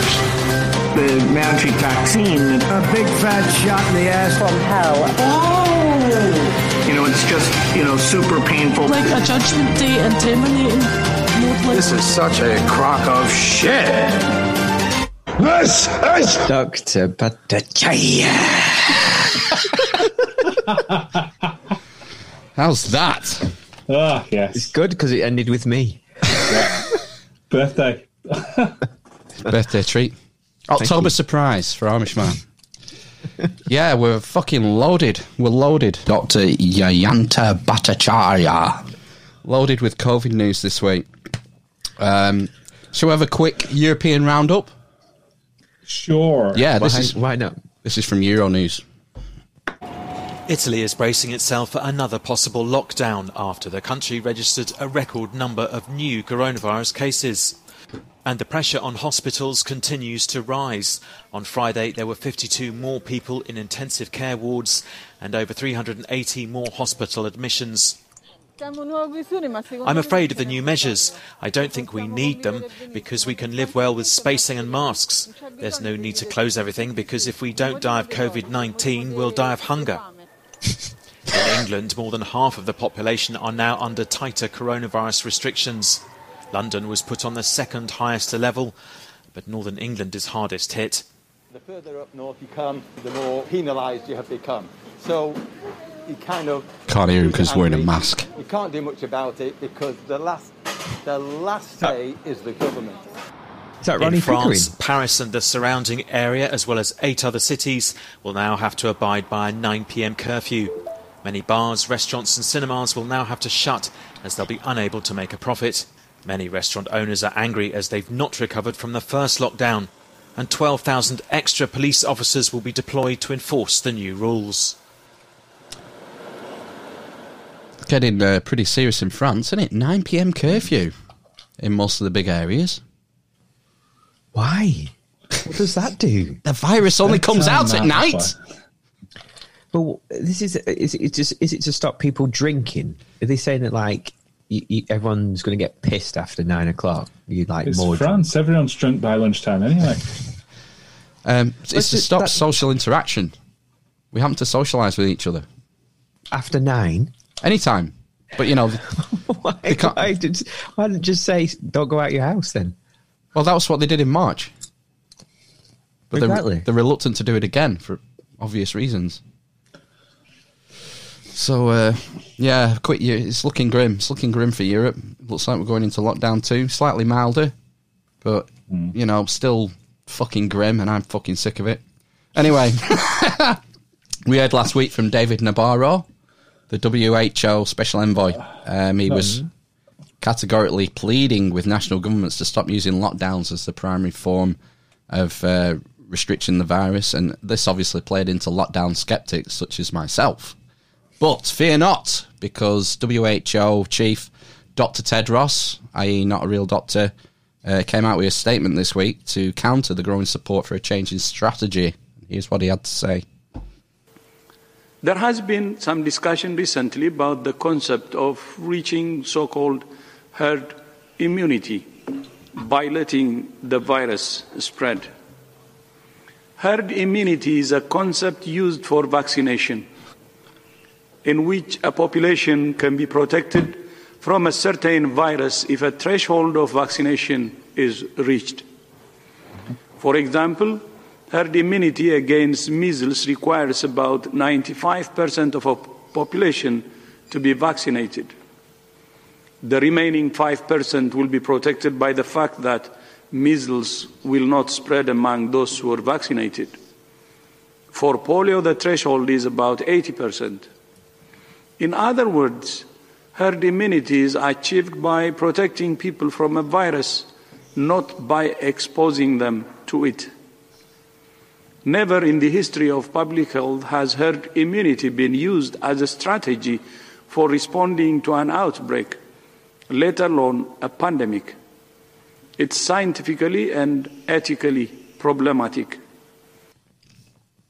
He uh, is intimating there that there is only one way to get herd immunity through vaccination. But obviously, if you go on Wikipedia, no, there are two ways to get herd immunity. It was first discovered naturally with me- measles in the 1930s. It's talking out his fucking arse. no, Technically, by vaccinating people, you're exposing them to to the virus, especially with with live uh, attenuated vaccines. I thought, um, yeah, it, he obviously is intimating, isn't he, that it's a vaccination, but um, is he not saying that there's ethical reasons for not having just letting it go through the population? Um, just letting it go through the population isn't a strategy adopted by anyone so far, and it's neither the position of the Great Barrington Declaration. The the whole strategy is is you have thr a three month period where you focus all your resources on protecting the vulnerable, the elderly, the immunocompromised. You don't test. We won't get tested. Kids won't get tested. You focus all your testing on care workers, healthcare staff, and the elderly and the infirm. All your resources go on them to protect them, while we develop herd immunity, the young and relatively fit. Probably makes sense. He says that he, he raised the, that it was an there was an ethical question over it hmm? because there is a chance that you know some people will get sick and may end up being in hospitalised or could Already- even die. Already are, though. They already are. And I would argue that there is ethical questions over vaccination. Because Yeah. people get ill and injured through vaccination. Mhm. That's why there is a vaccine corps in the United States. It's why pharmaceutical companies are requesting to be indemnified from any legal action. Yeah, because they And don't so- know, did he? So don't And give me this- that bullshit. That there's an ethical. There's, you know, the same applies to vaccinations. Is this not a um, Ben probably knows better a, a new type of vaccine as well? In the way that they're are they not repurposing the virus or something? Genetically, I don't know what, They what are- vaccines are being are being worked on at the moment. One's probably going to be RNA based, I imagine, because that was the latest thing. That's what you're talking about, Matt. It's the Pfizer one, the RNA one, right? which seems to fuck with your DNA. Okay, so What what could go wrong? I don't want to be the fly. But it, the thing is, it, it, it'll be the same thing with the swine flu vaccination. They'll roll it out to all the healthcare staff first. They'll be the guinea pigs. Mm. And there were loads of nurses got ill, weren't they, during the swine flu vaccination program before it was scrapped. If I'm not wrong. Mm, I'm not sure I'll get it. To be honest with you, unless they say they have to. It's the fact that it's been rushed, you know. Well, that's why they they want to shield themselves. Um, exactly. Yeah. Yeah, because it could the- fuck the you ripping- up. Yeah, exactly. Yeah, if you gave them like twenty years to do a full, a full, you know, three phase trials and then, you know, a decade of data gathering, I, I couldn't imagine anyone would want would want to bother with that because it's so well tested that you would you would think that it's all right. But a, no one's going to buy that because we can't wait twenty years, or the perception is we can't wait twenty years. Yeah. Um, and also, you don't get your money till 20 years' time. And so there's a balance to be struck, I guess. even with 20 years of data, there will still still be an element Of of risk. will, yeah. Of course You know, will. You so- can't eliminate risk 100% in any venture. No. Even doing this podcast isn't 100% risk free. Yeah. Anyway, I think we covered that fairly well. Sticking with the WHO, we've got some news on Who? the um, the Who. Um, we have some news from uh, on the CFR. In fact, I think we al- I alluded to it uh, when we were talking with uh, Darren and Graham. Um, some news on the CFR of the virus, and this is from Ivor Cummings, whose YouTube channel we mentioned. Another piece of C, the World Health Organization yesterday quietly mounted Professor John Ioannidis' paper. He was correct on the infection fatality rate estimates back in April 2020, and he was scourged for coming out with them. But now the WHO has mounted his latest paper, and the estimates are overall infection fatality rate 0.23% median, corrected, and under 70s around 0.05% median. So this is order of magnitude or more lower than the projections that sent the world into hysteria. And this has been borne out by the data, as I showed you for Ireland. So, how did we end up in this mess? I hear you cry.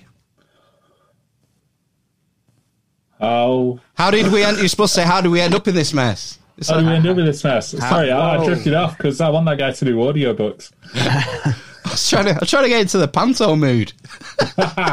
He's behind, behind you. Oh no, you're not. Uh, So, how did we get into this mess? Why did we end up in this mess? Well, Imperial College. They based their projections way back in March on six people who were infected out of 680 odd in six flights that came out of Wuhan. And it's in their paper. And these huge projections were copied by the world. Six people. You know, do you remember on our little our matesy WhatsApp chat when the Imperial Eamon Eamon Yeah. released the Imperial College He did. projection, Yeah. saying, you know, we've got a lockdown now. Look at this. Mm. That was based on six people. Fuck's sake. So, well, the fight against the herd immunity is mounting, and Lieutenant Gruber from 'Allo 'Allo, uh, our health secretary. Hans Gruber. Hans Gruber, yeah, the health secretary, Matt Hancock. Oh, he does look like Gruber from 'Allo 'Allo. Okay, he weighed in this week, and and I'm gonna I'm gonna have to put. It's not a particularly long clip, but I'm gonna have to pause this as we go along because it's it's pretty incredible. For a snack. Some people have set out this more relaxed approach, including in the so called Great Barrington Declaration. So called Great Barrington Declaration. Why would he use that term? Is he just saying Because- that it's great, or To- saying people call it great? But isn't Great Barrington something other? It's a place. How was it named? It's a Great place. Barrington is a place. Where it was So it's not actually called the Fantastic Barrington Declaration or whatever. It's to it's, it immediately makes you think it's nonsense. That's why he said it. Basically, Yeah. the so called. It makes you immediately think, yeah, that this is ugh, you know, It's a way shit of, on your shoe. It's a way of undermining it. Yeah. Yeah. Okay. Continue. And I want to take this argument head on because, on the substance, the Great Barrington Declaration is underpinned by two central claims, and both are emphatically false. Emphatically false. What on earth could this be? That's emphatically false. I wonder. Let's Please. see. First, it says that if enough people get COVID, we will reach herd immunity. This is not true. Many infectious diseases never reach herd immunity, like measles and malaria and AIDS and flu. Right. Well, measles is, isn't it? I think the, Yeah. the, the WHO man just said ninety-five percent is herd immunity. Yeah, measles measles is herd immunity is maintained by people continuing to get measles uh, vaccines. Correct. Um, one in four measles cases require hospitalisation. Um, really? Yeah. Oh yeah, it's bad. It's It's, bad. bad. news. Measles. The case fatality rate for measles in some of the poorer countries in Africa is 10%. Jesus. And the most at risk are under fives. Is it fair to draw a comparison between COVID 19 and the measles? No. I would, I would say not. You're comparing one type of apple with another type of apple. Yeah. Uh, he then goes on, oh, yeah, do you remember, Ben, when you um, got off with that slag from Darwin and got a nasty case of malaria? How could I forget? He throws malaria in there. What are the, what are the infection vectors for malaria? Uh, a plasmid in a uh, a uh, what- Mosquito? What is it? It's within a mosquito. Something within a mosquito. A, a, a, a um, parasite. It's not even an infectious disease. There's no human human transmission of malaria. Ah, yeah. Oh right. Okay. Is there? No. No. Then he brings up AIDS. Uh, last time I checked, AIDS isn't fucking airborne. Depends how you know. Is it? Could jizz, you could jizz into someone's mouth from the other side of the room or something. if, if you slit your own jugular and sprayed a sprayed a crowd full of people, that, that probably counts as airborne. Uh, AIDS is very difficult to catch, and we have some pretty simple mechanisms to reduce that risk to very low. Would we agree on that? Condoms, for example. Yeah. Not having sex. Yeah, I don't. Not touching. Not, not touching sharing. Ne- not sharing needles. Yeah. Yeah, I don't think it's a fair comparison to uh, compare COVID nineteen with AIDS. And then he comes up with flu, which at least is a fucking airborne seasonal virus like this. Um, so, but we have a, a vaccine for the flu. We don't have a vaccine for COVID, and that is the reason why they're asking for this targeted herd immunity because we don't have a vaccine. So, anyway, I'll carry on. And with increasing evidence of reinfection, Increasing people. Oh yeah, three Pete. It's three, isn't it? Yeah. I checked this week, it's five. What? That's increasing. Five out of 30 million. Isn't that a forty percent increase? so the rates of reinfection have increased forty percent since me saying three and you saying five. Just in the last 30 seconds. That's terrifying, Phil. Where's the newspapers? we should have no confidence that we would ever reach herd immunity to COVID, even if everyone caught it. Herd immunity is a flawed goal without a vaccine, even if we could get to it, which we can't. Sounds a bit defeatist, doesn't it? So, what's the point in having a vaccine if you can't get to a herd immunity? Correct!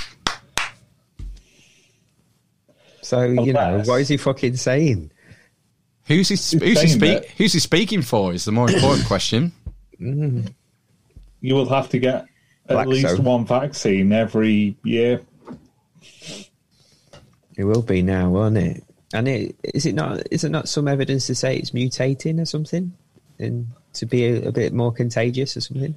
It's just mutating all the time. It probably will be getting more contagious and less deadly And mildly. because what's the point in killing your um, killing your host? We've been through this before. Oh, Karen. The second central claim is that we can segregate the old and the vulnerable on our way to herd immunity. This is simply not possible. As the medical done it. director of the NHS We've already done it in March, haven't we? Yeah, already done that. Already asked people to segregate themselves. So we seg- that- We segre- segregated 70 million people. Exactly, yeah. I'm sure Um, we could, if we if we targeted it on the most vulnerable, we could probably do a better job. Mm. If we made it a national effort. We could probably probably enough police to board people into their houses. No, I think if you explain to the general public and treat them like adults that this is what we're going to do, yeah, so you know, yeah. This is it. We've got three months now till Christmas. This is the plan. Suck it up for these three months, and then this is over. And you can be like you can. It'd be like living in Sweden, where people get on public transport and don't wear a mask, and just go to bars and restaurants, and life is normal. No, no deaths today in Sweden. I don't think they've had any this week. You know. Yeah. But are they are there are there stats dying of COVID rather than dying with COVID? No, They are dying with. they're, they're not of. classified. As far as I'm aware, they're classifying the same as us. Right. Okay. Yeah. Whether they use the same cycle threshold for the PCR test, I don't know. Oh yeah. Because we, we use 45 cycles, which is fucking insanity. Ten too many. You know, 25 to 30 is, is clinically relevant. That's how you control the numbers. So when the It is, yeah. are ready, Ratchet, ratchet it down. reduce the numbers and say, "Oh, look, it's working," they'll change the PCR cycle rate. Yeah. I said Probably yesterday, after- we Sorry? So I was going to say probably after um, all this Brexit nonsense is finished. Yeah, yeah. cannot somehow fence off the elderly and the vulnerable from risk while everyone else returns to normal. It's neither conscionable nor practicable. Not when so many people live in intergenerational homes, when older people need carers who, of course, themselves live in the community, and not when young people can suffer the debilitating impact of long COVID. Whenever we've seen cases among young people rise sharply, we then see cases among the over 60s rise inevitably thereafter. Brings up the long COVID there.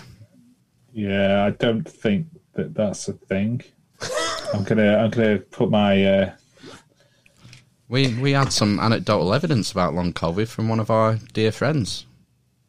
I might choose to die on that hill. Actually, the long COVID thing. The last time we, um, producer Aaron, the corrector, he, he, Corrector. he said he knows a couple of people who've had a long COVID.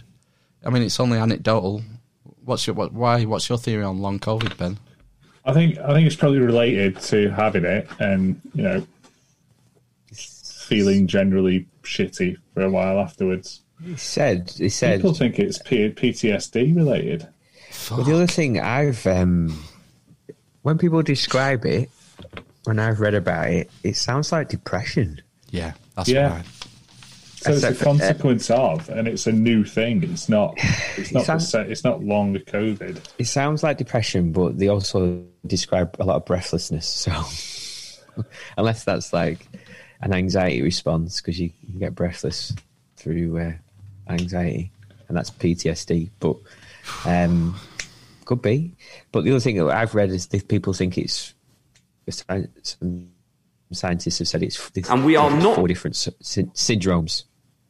Four different syndromes. Yeah, they didn't Yeah, name them. Right. But it just said it's four different syndromes that might be happening. Yeah. Whatever it is, it's interesting, and and it's good that people are looking at it because you know people feeling shitty is not not a good thing in general. No. Yeah. But it could be related to you know social Isolation situations. Yeah. or depression. Yeah, who who knows? More more work needs to be done. There's some, something to Yeah. keep an eye on anyway. Yeah, I don't know what the percentage of of COVID infections leads to long COVID, and the fact that they test negative isn't is a bit of a red herring because even if you did like hundred thousand PCR cycles, if they're still testing negative, then I don't know. Maybe you, you could argue that it is completely completely different. Unrelated. Depends how you're testing. Yeah. Of course, PCR is not a not a diagnostic um, test. Okay, we'll uh, we'll move on to Newsnight. Um, on Newsnight this week, Sir Mark Walport from Sage was on.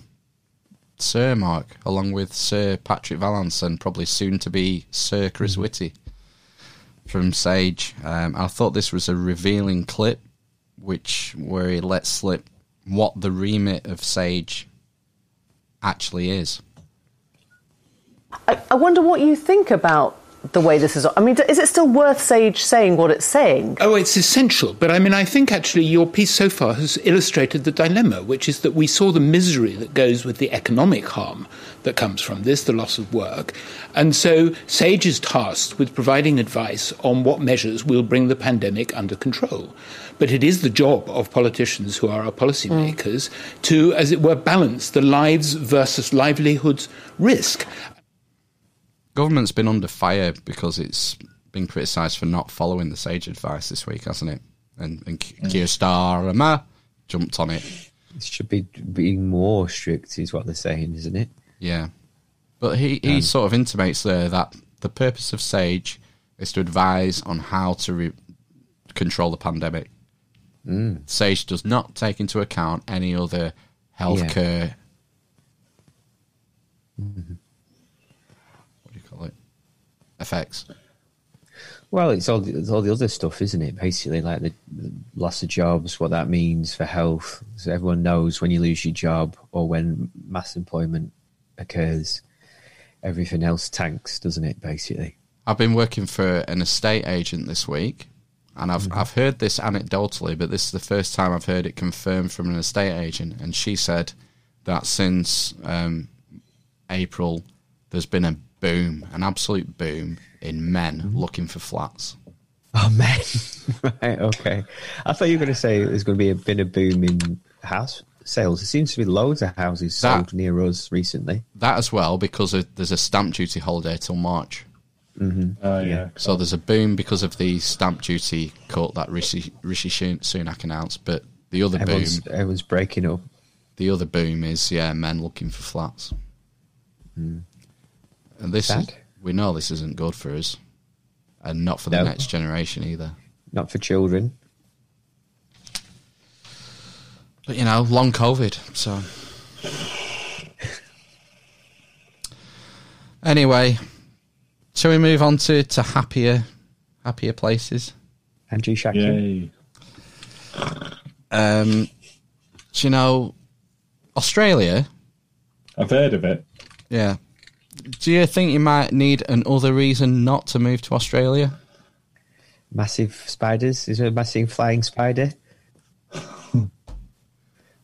School's back, and so are nits. I hate head lice. Everyone gets it, and then we get it. It's disgusting. There's little bugs in their hair. It gets in their pillows and their bedding.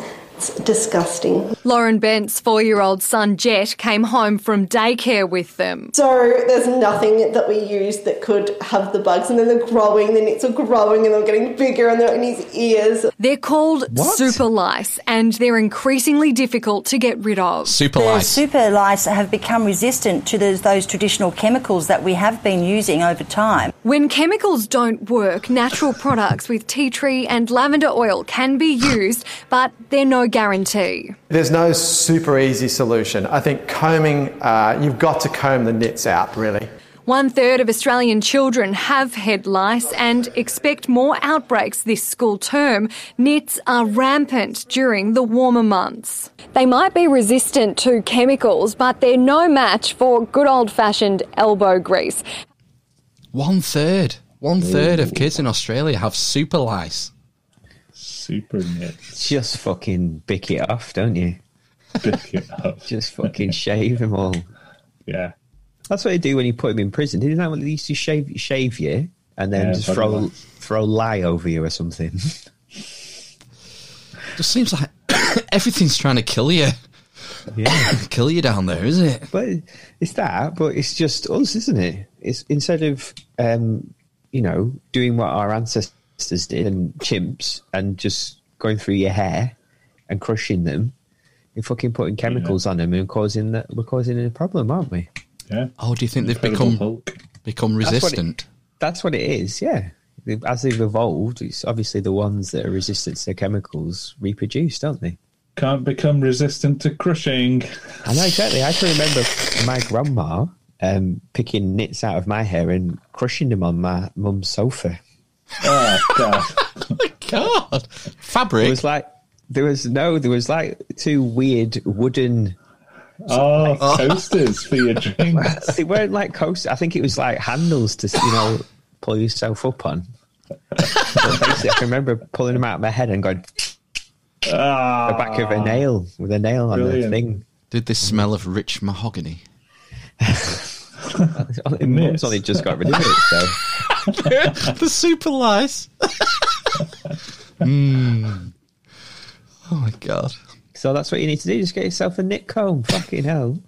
Oh, hard is it? Talking about uh, domestic things, we got a new fridge last Sunday. Has that got nits? it's not got nits, but I walked into the kitchen the other day and my eight year old was stood aghast with the fridge door open. And it, he goes, I went, What's what's up? Why you stood there like that?" He goes, Dad, Dad, it has a light in it. Have you deprived your children of a working fridge light? we, we haven't had a light in the fridge for about 10 years. Seriously? Oh. How do you see? Kitchen lights on. Ceiling Ah. light. Oh my god. Animals. Same with oven. Oh, what? Uh, How do you check? Check what? Are you like we like with the torch at the door? Is this fucking shit cooked or what? It's my ah. souffle risen. Yeah. Mm. Oh, I'll tell you. It's good to do a bit of light-hearted stuff. Everyone's been been getting down, haven't they? With, and Yeah. fed up with the the Rona. Um, I'll tell you Strictly's what. back though. Oh, was it. Yeah, it was on last night. I don't watch it. There's a guy that's a bit like a handsome version of Chris Kamara. Hey. I thought he's an American footballer. Oh, I know. He does the NFL coverage on BBC Two, doesn't he? With chappers. I've I've glanced past it once or twice late at night, waiting for Babe Station to come on. Jeez. An all day. Oh. um, so yeah, everyone's getting a bit down, but I tell you what, there's one company in Silicon Valley that's got your back.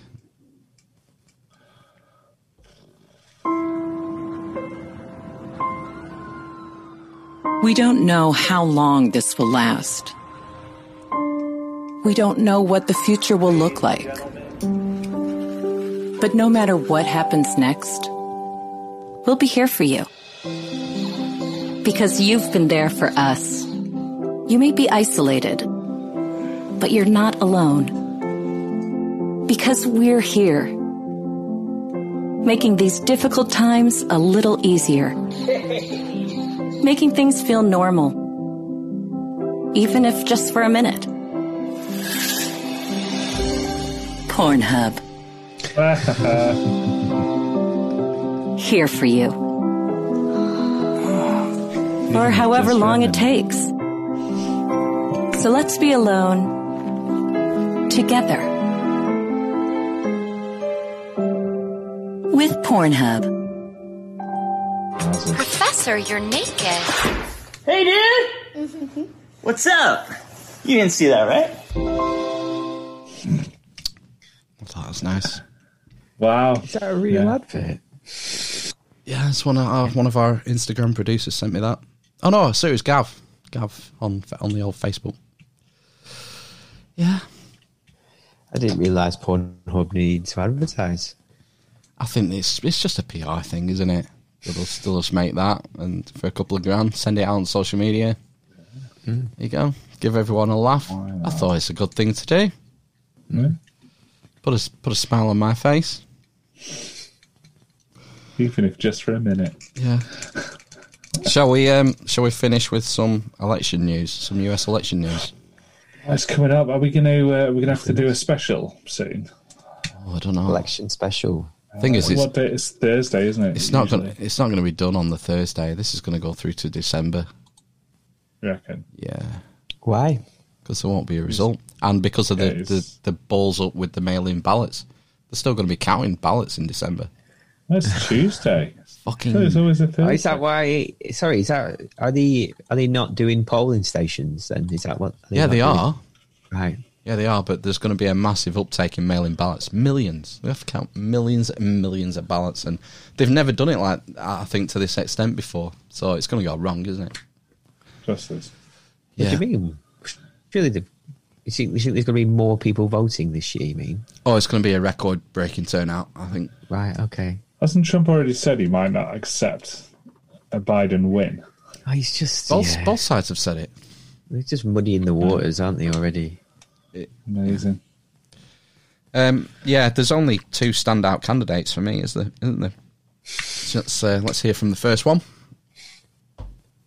America. What is America's destiny? What is best for our nation, our people? What is just? True justice. We have to think about all these things together as a people. To contemplate our future, to live up to our dream, we must have vision. We as a people will revive our nation's commitment to faith, to what our Constitution calls the free exercise of religion, including, of course, prayer. Through prayer, faith can be restored. We as a people are called to a greater purpose than ourselves. We are not only a beacon to the world, but we should be servants to each other, to encourage each other, to help each other, to lift up each other, our fellow Americans, that we may all prosper together. We have to act on faith with the sure knowledge that we are pursuing the right goals and doing the right things. We will build a stronger country by building stronger families. Families are the building blocks of society, of a nation. By turning to faith, we will be the kind of nation, the kind of people God intends us to be. I am Kanye West, and I approve this message. I thought that. I thought that was pretty inspirational. Yeah, And yeah, I'll- it's pretty good. He singles out families and the strength of the family. The country's built on the strength of the family unit, and um, I, I agree with that message. I think in general, men have to fucking step the game up, Yeah, and um, accept, you know, live up to the responsibilities. or else go and buy a flat. Yeah. I, I, I thought that was good. I thought it was a good presidential message. So is he still? Is he still actually in it then? Kanye thought West. he'd withdrawn. He's not going to get, you know, obviously no one's going to vote for him, but still, I think out of the, you know, I was I was about to say it, I, I would vote for Kanye, but I'm obviously forgetting the other main contender in this election, aren't I? Vermin Supreme is a candidate you can trust. I have no intention of keeping any promise that I make. He cares about the issues that matter most. Zombie preparedness. We must be ready for the imminent zombie invasion on America. Vermin Supreme will give you a free pony. Free! Pony! Free! Free! He is the only candidate that will fund time travel research. I will kill the infant Hitler with my own bare hands. He also has progressive ideas for renewable energy. We have giant turbines that we're working on, and we will have lots of zombies, and we'll just sort of dangle brains in front of them, and then they will turn the giant turbines, creating energy to uh, lessen the dependence on foreign oil in America here today. Vermin Supreme cares about your teeth. What this mandatory toothbrushing law is really about is strong teeth for a strong America. Vermin Supreme, a tyrant you can trust. Yeah. Guess my vote. The four pillars of Vermin Supreme's um, campaign zombie preparedness, mandatory toothbrushing laws, time travel research, and free ponies for all. I mean, I can get behind all of those. Guess my vote. Plus, you know, President Vermin Supreme. Yeah. What better way to end? Time to go, is it? I don't know. Have you got some more? I got Harry. Cunt! Because I'm literally a. Had you? Did you say? It was I thought you said that was the last one. Have you got some more Yeah. for us? Nope. No, I'm done. All right, okay. I'm All right. Well, I really enjoyed this episode, as I enjoy all episodes. And if I was a listener, I'd want to uh, perhaps issue some coinage our way, or at least uh, get in touch with some stories, get involved. Mm. You know, spam us with your uh, your stuff. Spammers with your jizz. I mean stuff. Second. Airborne. Second all that. We've got Ken Ami on next week. Going to do some occult deconstruction. Talk some fucking Nephilims and all that shit. Can't wait for Nice. that. So, uh, yeah. And it really bothers me. Look forward to it. Right. Well, I hope some of you great Americans are still here. Um, say hello to us in the chat. And Yeah. See you next week. Thanks for another week. Bye. Bye. Cut on. Grape. Come here, goosey pig. Communist. Yes, yes. Sonny Pickering. Who the fuck's that? Yeah, me. Uh, uh, uh, because I, I believe I, I have an issue in this respect. The cosmic hugs and Put on your fucking muzzle if you go to the shop. I got hairy legs. Because I'm literally a communist.